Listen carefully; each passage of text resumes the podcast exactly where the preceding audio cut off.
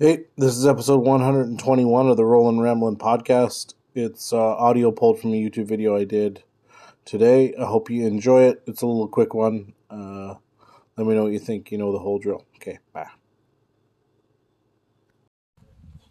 So, hopefully the audio is pretty decent here, but uh, haven't done a Motivation Monday in a while.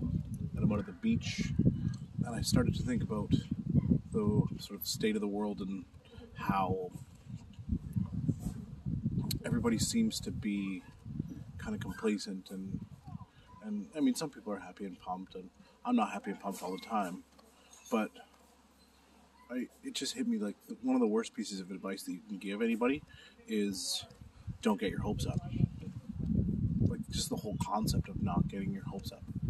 It's like this idea that if you protect your feelings and you don't hope for that um, that promotion or that relationship to go well or any of those types of things that you're somehow going to be like less hurt if it doesn't work out.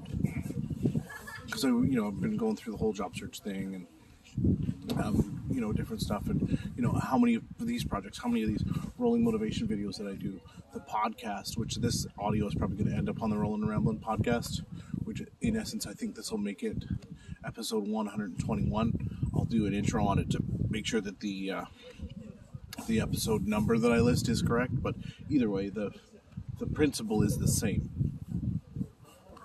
Not getting your hopes up is probably the dumbest advice that you can give somebody. I know our brain is always built to protect us, and we have this sort of thought process that if we don't really, really want something and we sort of expect it to go badly, then we're not going to be as hurt if it doesn't go well.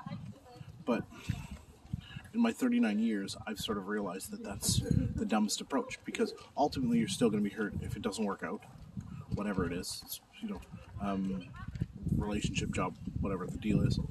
But the biggest thing about not getting your hopes up is it stops you from like enjoying the process more and and instead of worrying about what you have to do you know within the process or enjoying the moment with people or maybe even just enjoying that short contract job or or time with the family or whatever it is. You you're constantly thinking about the end instead of just enjoying the moment. And so stop telling people to not get their hopes up. Tell everybody to get their hopes up and expect things to go up. Alrighty have a good one